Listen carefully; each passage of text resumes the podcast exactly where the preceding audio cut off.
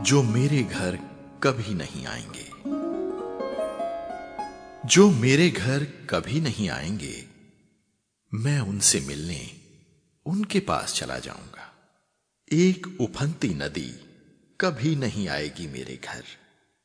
नदी जैसे लोगों से मिलने, नदी किनारे जाऊँगा, कुछ तैरूँगा और डूब जाऊँगा। पहाड़, टीले चट्टाने, तालाब, असंख्य पेड़, खेत कभी नहीं आएँगे मेरे घर। खेत खलिहानों जैसे लोगों से मिलने गाँव गाँव जंगल गलियाँ जाऊँगा। जो लगातार काम में लगे हैं, मैं फुर्सत से नहीं, उनसे एक ज़रूरी काम की तरह मिलता रहूँगा।